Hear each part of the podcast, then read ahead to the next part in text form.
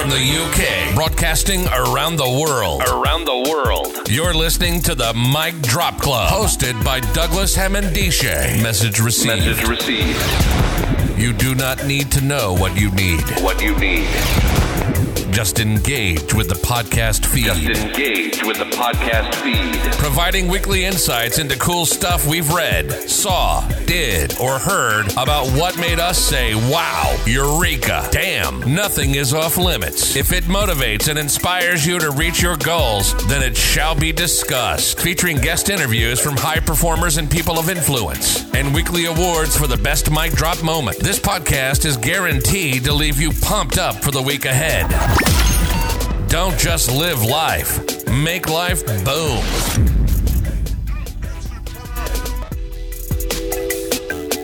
Hi, everybody. It's Douglas Simon Dishe for another episode of the Mic Drop Club. Today, this is part two of our three part series whereby we are going to be discussing mental health issues and how best we can support people that have gone through some of these challenges and, tra- and traumas in their life. So, as we kicked off the first one from a parent's perspective, she had um, um, my colleague Tracy Page. She was talking candidly about her experience supporting her daughter with, with a mental health illness, her her challenges navigating the mental health system, her her fears, her worries, dealing with the loss in terms of her role as a parent. She felt like she let down her child, and also the goals that she had for a parent to her child. Those things had to be changed until she got to a stage whereby she accepted that this is what's happened.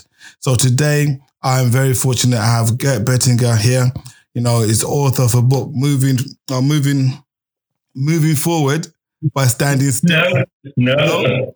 Yeah, that's it. So moving on. Sorry, I do stand corrected. Moving on by standing still. I should know it much better because I've read the book back to back several times, and and like you, I have it in front of me. yeah, yeah. So um, this this book is not an, your ordinary book as as it as it was. This is a book that um Geert will go into some detail in terms of why he wrote the book and um, the messages within the book in terms of what he wants to instill to the caring profession, as it were. But I have to say, it is a fundamental book that I think all health and social care professionals, anybody that's caring for somebody that's gone through some sort of trauma, you try to understand your children's behavior, you pick up that book because it's written in plain English. You know, the prevalence of uh, mental health is stark. Um, it's very stark and it can get, it can get very dark out there. You might feel like you're alone when you're looking at various behaviors exhibited by your your child or, or even young adults or adults, you know, um, learning disabilities, um, early onset schizophrenia, all of these um, different type of conditions. Behavior is something that a lot of people just gravitate to. Um, the child is kicking off, and you know, and they want to deal with the behavior instead of understanding the deeper level. So, without no further ado, I want to introduce Geert Bettinger to the conversation. And first of all, welcome. Thank you very much for lending you lending us your time for this show. How are you doing? Hi, Douglas. Thank you for inviting me to your show. Uh, before I start, I want to excuse for my bad English because I'm not from England. I'm just a Dutch guy, a Dutch boy. So sometimes maybe my, my English is not so good. Excuse me for Oh, that. you don't need to apologize. You're doing far better than most here. Okay, nice to meet you again. Uh, we, we met last year Indeed. in London. Uh, yes, it was a nice meeting in your house and with your big, nice family. Thank you very much. So, and, and I know you're making a podcast. So I'm glad to talk with you again. Brilliant, brilliant. So, in terms of the book itself, um, just take it back to the beginning. Um, what was the motivation behind the book? Uh, that was a long time ago. It was uh, now I'm 67 years old, and when I was about 10 years old, I was uh, abused by my uncle, sexually abused, and that is the starting of my view, looking uh, in a different way to so-called problem behavior. Because as a child, I, I showed a lot of problem behavior, and I was punished for that. I was uh, people thought I was a bad boy because I didn't listen, I didn't do the things right. So, but under that under that behavior, there was something painful and something very uh, bad. So, I, as I told you, I, I was called a problem child, but I'm not a problem child. I was a child with problems. And for me, there's really a big difference. Indeed, so. You can imagine. Mm-hmm. Indeed, indeed, indeed. So, um, just looking at some statistics here, and I'll put the information up on the show notes in terms of the source of this material. But it's rather frightening when statistically it shows that one in six men are sexually abused of, of some kind. Only 16% of men um, have that documented in their medical notes of the sexual abuse, which means it's very considering it's very serious considering the effects are not known and it has an impact on how they mature as adults as well. And I think there's a lot of work that needs to be done in that area. And I think your book sparking that conversation and you you could talk so candidly about what you went through, you know, can help in that situation. Yes, but it's, it's not it's not a book uh, about sexually, sexually abusing. It's a book about uh, looking at behavior.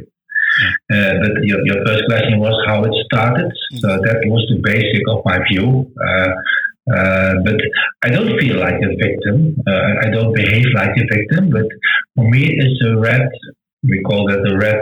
Uh, how you call it? Red thread? No. Yeah, yeah, yeah. Because a red thread through my life. Uh, because uh, after I studied, I was a nurse with developmental children, disabilities for children, and I, I, I work as a social worker and I work as a teacher, etc., etc. And I met often very, very much people who were called as problem behavior clients yes. or patients. Yes. And I never liked this word because for me it's it's it's uh, not a not a problem behavior, it's signal behavior. We have to look to look behind that behavior, not to judge, but don't judge. Try to understand what the meaning is of the behavior because many people don't have other opportunity to to to tell or to express what is wrong inside. Yeah. So um, uh, now I, I, work a lot with people with dementia. I work a lot with people with uh, the disabilities, and also people with dementia who have no voice Yes. They are shouting or they are hitting or whatever, and then they will give them pills, but don't give them pills because something is wrong inside the person. Yes. For it's very, very important to to to look at that behavior that way. Don't judge. Just try to understand. Yeah, and I can I can testify as a professional that um, looking at behavior sometimes the only thing that we have time to do because of uh, either stress, um, stressed resources, lack of staff, um, lack of training, even in fact, and conditioning. You know, there will, there, will, there will talk about the patient being institutionalized, but also the staff that work within health and social care. They're also stuck in their own heads in terms of what they need to do to support somebody. So yes, when they see somebody exhibiting behavior that is outside the norm or within the perceived norm for that stereotypical condition, that's enough for them. They don't want to. They don't want to, or don't have the inclination to be a detective and try to um, decipher who is this person without the illness, yes. without this. Yes. Yes. What, what is that person? Yes, but what, what, what I see more and more is that, that uh, so-called experts make a contact with the problem or make contact with the identified problem. Mm-hmm. But for me, it's more important to make contact with a person. Yeah. And that's much more difficult. Also, for just for experts, it's very difficult to make contact with person. Mm. Because they know how to how to behave about uh, problems, uh, psychiatric problems, or, or, or, all kinds of problems. They know how to treat. They know how to to answer that uh, uh situation. But it's much more difficult to meet somebody who has no words to meet somebody, really meet somebody. You know, there was more and more, yes, the last two, three, two, three years, I think more and more, the, the best expert is the client himself. Yes. He is the real expert, I think.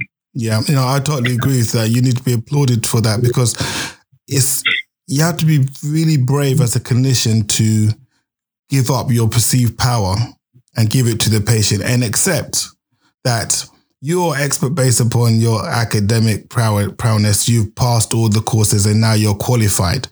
But the patient has that lived experience, which you will never ever be able to attain that level of understanding. So it is Yeah. about getting to that stage whereby you feel comfortable in relinquishing power again.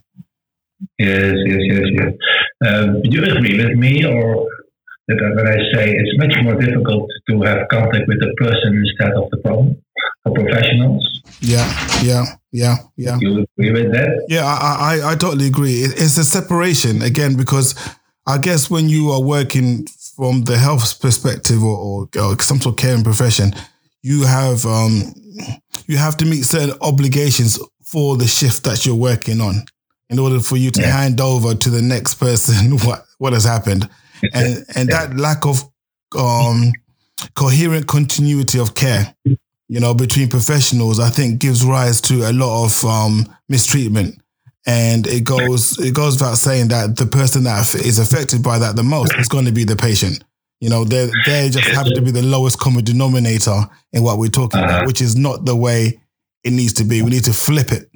So Uh-huh. patients, patients and uh, carers are more in control of the care that they're receiving. Uh, you know, for, for about 40 years, about 40 years ago, I, I, I, read a book and it was about uh, guiding uh, starving people. Mhm. Uh, there was a, was a famous uh, doctor and he wrote a book about how to guide starving people, you know, in the last uh, weeks or months of their lives. And there was one sentence, and it really hits me in the heart. And he said, in that sentence, he said, It's the starving who is guiding me because he has the most experience in going to die. And, and this is really a marvelous um, uh, view, you know. It's the starving who is guiding me because he has the most experience how he's, because he's going to die. I think this must be our attitude to everybody. Yeah. It's the, the person with dementia, for example, uh, who is guiding me because he knows, he feels how it is to have dementia Yes. you know Yes. and as much it's really it's, it's a marvelous uh, journey that's the way i look at it it's a marvelous journey to to join this this person in his world and not to let him join in my world Yeah. because that that's ridiculous So, do, do you have any interesting techniques, or what is your approach to um, when you worked as a professional in supporting somebody? Underst- uh, coming from the background that you got experience on both sides, you've had a um, traumatic um, situation happen, and, and then you, you can you can see it from both sides. So, what is your approach as a professional in p- providing care and engaging with somebody?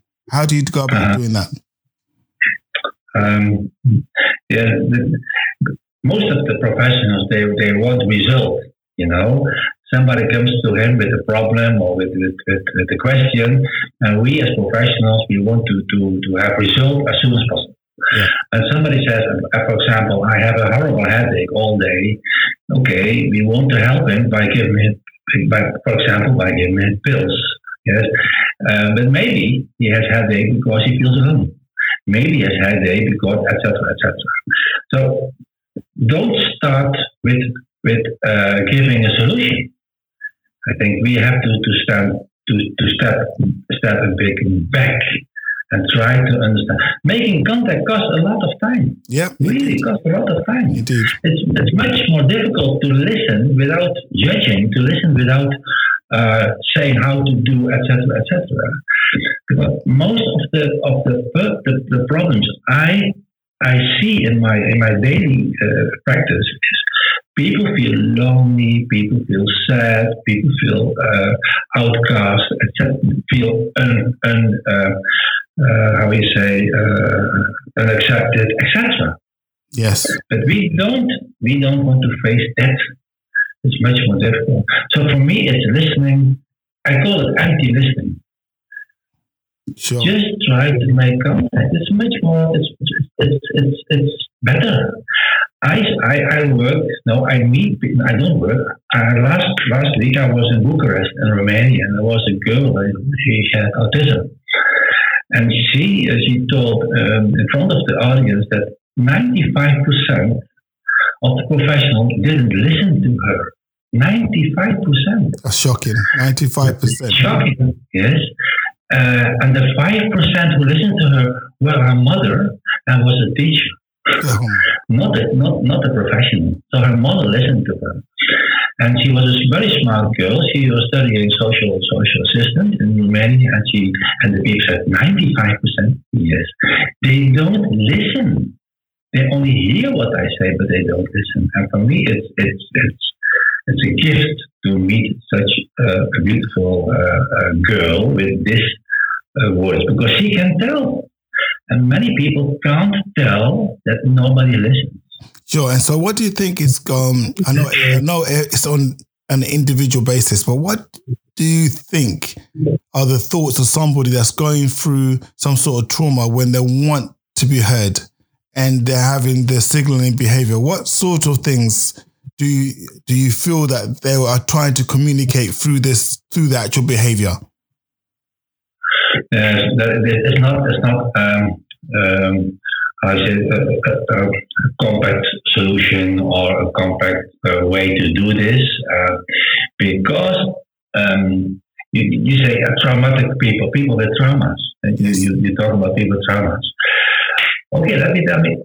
Um, I have a trauma, but I'm not a tra- I, am, I am not a person with, with, with a trauma. I'm healed with a trauma, and that's the difference. You know what I mean? Mm-hmm. So you have to contact Geert. And Geert is, is, a, is a unique person. He has a lot of, of doors mm-hmm. you have to unlock. And when you find the key from Geert, not from the trauma, not from the traumatic experience, but when you find the keys from Geert, then you can reach me also in my trauma. You can understand what I mean? I think so. Yeah. Yes? Yeah, I I think so. I think there's there's something in there about um you you refer to it as reaching out. Um sometimes the behavior could be guarded. You know, like how do you shake hands with somebody with a clenched fist? Yes. It, yes. it, it is very difficult to do, but it's also being able to stay alive, um, conscious and awake to that. The person might open up in a period of time and don't take it personal to yourself. You know, sometimes you, you can greet somebody and the the outcome is not what you intended. You expect to get the greeting reciprocated, like "Hi, Geert, I'm Douglas," and so if Geert Uh-huh. doesn't say hi back, I can be offended, and that's that's me not recognizing or understanding the the you, you, you, know you know when, when I was when in the time that I was abused in the time that I felt very uh, lonesome uh, in our family because I had many problems with my mother so I, I, as I told you I, I showed the problem behavior. Um, uh, I'm happy I didn't meet uh, a, a, a counselor. I'm happy I didn't meet uh, a psychologist. You know who I met? My aunt I had an aunt Rose that really she was An and aunt? she only did one. Yes, my aunt was the best professional to help me because you know why? why is that? Because she said to me, "I don't know what's going on with you, but the, the way you behave, it isn't.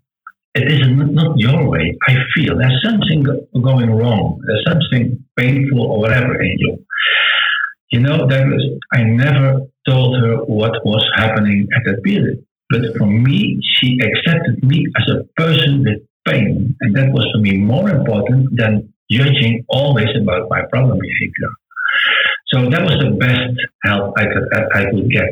So I wish everybody uh, in this world is wants to be Aunt Rose. Not to solve, but just to give me a new uh, identity. Okay, You know? okay, and And that rings that rings so true with the um the last guest I had on my show, and she was talking about as a parent getting to the stage whereby she accepted this is what's happening, and through that acceptance, she was able to engage and have a more humanistic conversation with her daughter, and out of that, ah. things started to ah. to move, and real enlightenment, you know, can hmm. come out of that. But when we don't accept and we are stuck wi- within um, say the ICD-10 classification of diseases, or um, some scholar has decided that you have to treat somebody with a certain ailment in this particular way, we, we lose that ability to accept the the differences. And um, yeah, it's, it's quite interesting. Um, in terms of your book, you, you talked about being in Romania, um, and, and China as well. I'm, I'm conscious of that. What was that like? Yes. And in, in terms of the Netherlands, how they how is the system set up to support people going through um trauma or, or challenging um, um situations?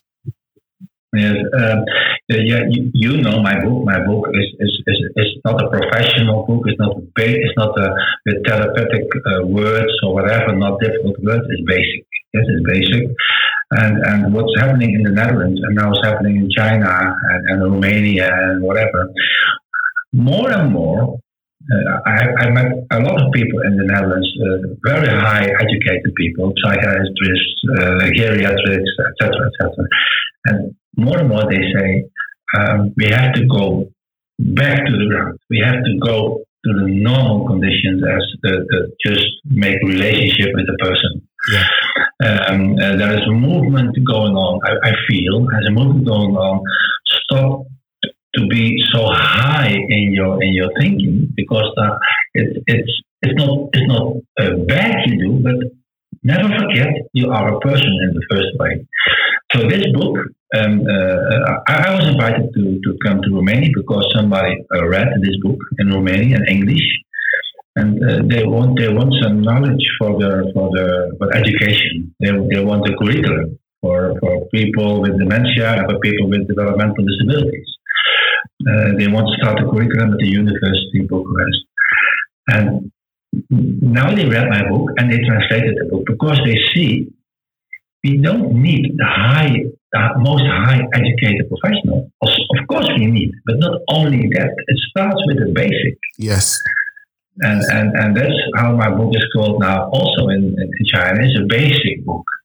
It's not the Bible for for all to, to solve all the problems. It's a it's a basic attitude, and I'm proud of that. No, you should be, and you should be because it's a fantastic book. And as you're being, how how, how can I frame this? Um, okay. Sometimes, not sometimes, in this instance, in in this time, in we're fast approaching 2020, a lot of the mental health practices and caring practices in general have gone too high up. Okay. So the, the, there is an opportunity for us to re-educate the educators.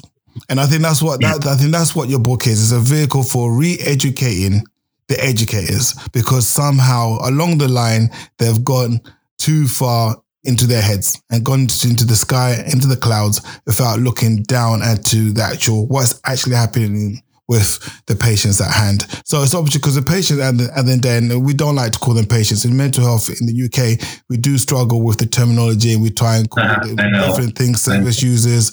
Um, what else do we call them? Service users. Uh, well, a whole host of different things. They'll, they'll come to me in, in a minute, but that's not the point. The point is, any individual that is going through um, a challenging situation presents Uh-huh. a tremendous opportunity for raising awareness to that situation, to that Uh-huh. condition. Uh-huh. And I don't think that's been tapped into enough because uh, the, the medical model will feed into that straight away. Yeah. And then, then, then you've got the pharmaceutical industry there that want to peddle a lot of medication, a lot of drugs. Yes, sometimes it's needed in emergency situations. We understand that. But Yes, of preliminarily, you need to understand what's the motive to take the med- medication in the first place. And is that Yes. actually helping the person live the lifestyle that they want? Of course. When, when you are in deep depression or whatever, you, uh, medica- med- medication can help you. It's like you, uh, when you are bleeding, you, you put some something on your on your on your on that wound on, on that wound. Of course, I'm not against uh, medication. I'm not against professionals. I'm not against high educated professionals. No, I, but I want to work with them together. You know, uh, I, I, I, give you a very smart uh, example. I, I was in a, in a nursery home for dementia people, and there were uh, psychologists and there were nurses, etc. And there was also the cleaning, the cleaning woman. She, she was she was also working in that in that um, institution, and I talked with the cleaning woman, and the cleaning the cleaning woman met the person with dementia every day, and she was talking with the with the client, etc., etc. And she gave us a lot of information. You know, so also listen to the cleaning woman. The cleaning woman is also in a relationship with the. So I'm not against professionals. I'm not. Uh, I, I'm not against anybody. Anybody. But let's also listen to the people who are nearby the person. So, so uh, with children, just listen to the parents. Yeah. You know, parents are, are very good experts in the in how the children, how the child feels. I'm sure. I'm sure. Uh, sometimes, some, some, sometimes the parents need help, of course, because the child has, has some problems he cannot uh, solve by themselves. But don't uh, put the parents outside the the the, uh, the, the conference, the, the conversation. It's Because the client is ex- the expert. The, the parents are also experts. And please behave them, uh, be them as experts and not as just parents. Sure. Okay, that's- yeah. Sure, and um, I, I can I can recall many conversations with parents who have felt like that, like they were they were not listened to because again they understand or they, they Yes. understand the, the, their child a lot better than the professionals meeting them for the first time and just looking at as you call it the behavior, the signaling behavior because signaling and behavior is something that is, con- is a constant thing and being able to understand it and being able to approach it from a curious, a curious perspective. I think, I think uh, health healthcare professionals need to be a lot more curious. I think they've they've lost that detective type um, um, mentality where, where they really want to find out and really, Uh-huh. really are interested in people. You know, it's a people Uh-huh. thing. You know, if you're not interested in people, you, know, you shouldn't Yeah. be in the caring profession because sitting down and not and Uh, just having a uh, conversation it should be a highlight of your day. Uh-huh. When, when, when you ask a psychiatrist, for example, uh, what was the starting point you, you, you want to study for this job? He said, I want to work with people. That is the first what they say. Why you are a nurse? I want to work with people. Yes. So that, that is the starting point. I don't want to work with techniques or, or mathematics. I want I want to work with people. Yes. So try to work with people again. Uh, I, I, but when I meet uh, I, I meet a lot of psychiatrists um, uh, all the time, and more and more we are listening to each other. So so go back to where you where you started. Yeah, yeah. Go, go back to basics, as you say. Why did you start this? The why is, is it's a fundamental question. Sometimes we can lose Yeah. that over time. So this book that you you you you've written is how many years old now? Is it two years? Six hundred. six hundred. Yeah, six hundred years in the making. I, I, I can totally get that. Um, but No, it's- it's, it's- it's, it's in the Netherlands. It's about five years now, and in, in English, it's about two years now. Uh, uh, and now in the Netherlands, we see uh, more people are going to buy the book again because, as I told you, there's a movement going on. Uh, the high educated people who wants to start again in the basic. So, yeah. and in China now it's two months, and in Romania is one month, Oh, okay. and probably next year in German. Yeah, that, see, that, that's brilliant. Your, your book is traveling and it's taking you across the world, meeting interesting people, um, spreading that word in terms of um, addressing the behavior, which is which is the fundamental, the crux of it. Has anything changed since you wrote the book that um, maybe maybe you want to um, insert in a new edition? As, as you've seen things on a much more global level and, and can process the challenges, are they the same across the world, across Europe, um, and in China, or are they, are they different? What are these nuances out there that we can learn from and grow? Uh, I don't know if I understand you well. Um, you know, if I understand you well, I think that uh, that uh, if I come in China or Romania or what or England or wherever or Bolivia, I, I'm I was very often in Bolivia, South America. Uh, I met very many vulnerable people, and um, for me, they are the same. Of course, the culture is different. Mm. China is a complete different culture. Uh, people with developmental disabilities, you don't see them. They are hiding away. In, in Romania, also, you don't see these these children or these people. They are hiding away um, um, because they feel ashamed. Uh, parents feel ashamed. The, the community feels ashamed. That is a difference. Um, but when you when you talk with people, I, I met some people, uh, some parents with uh, with uh, with the children, and and when you talk with the parents, they have the same problems, the same feelings, how how it must go on in the future when I when I am when I die. What's about my child when I die? You see in China the same questions. Um, they are uh, global. Mm. The system is different. The, the, the, the how to pay everything is different, but there is a need in all the countries. There's a need of um, how I say try to look at people in a different way as you look till now. You that's that's what I see. I Yeah. see. You know, my, my book is five years old. Um, I often got the question, "Do you write a new book or a second book?" I can tell you, Douglas, this book is up to date every day.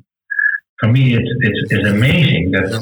it's completely up to date. Yeah, it, it, it, it is up to date. It's very, very relevant, and it's on the pulse of all the major issues that you have to um, consider and um, try to adapt.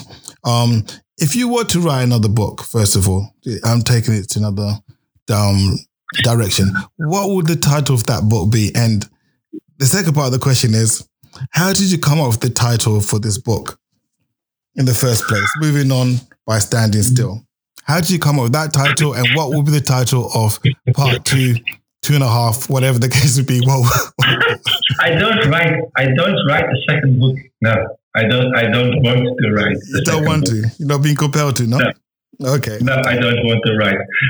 Maybe I make a cinema movie. No, no, I don't write the second book.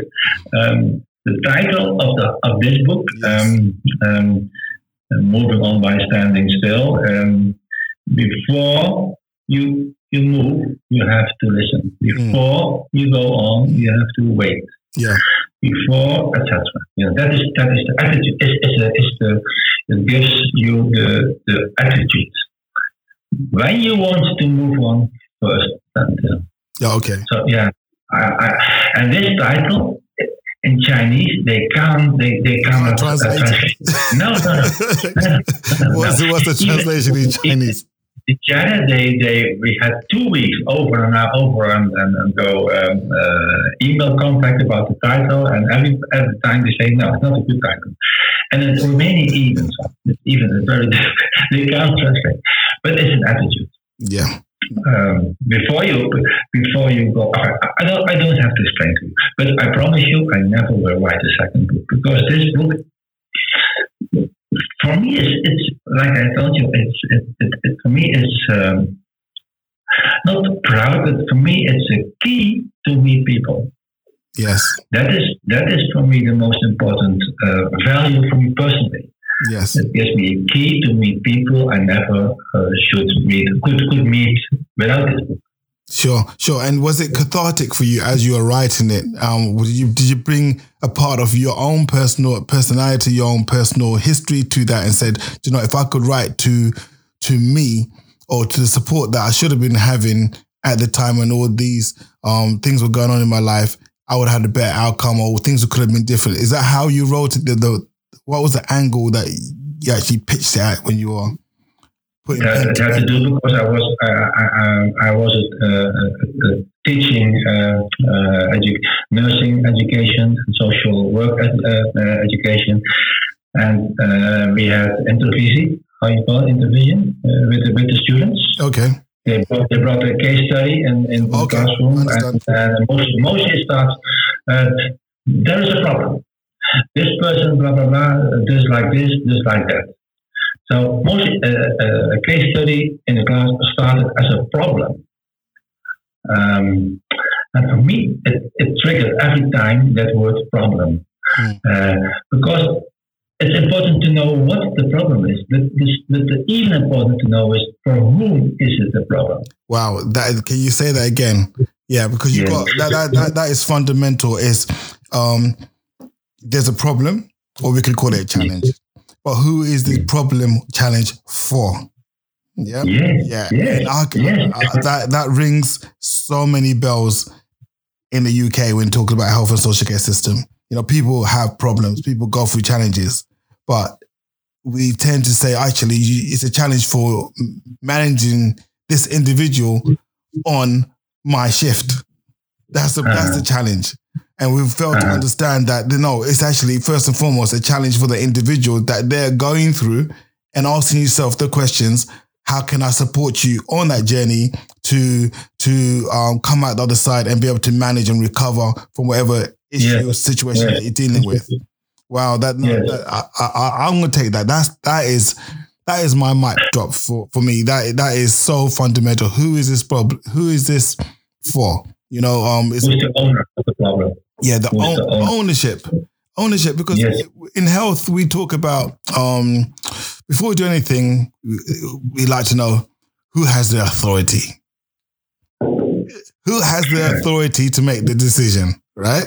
Yeah, yeah. And then after that, we're going to then look down to okay, fine. Who then is accountable for the action? Yeah, uh-huh. yeah. Who's accountable? So someone gives me authority to do X, right? someone gives me the authority to X. Am I accountable for the result of X?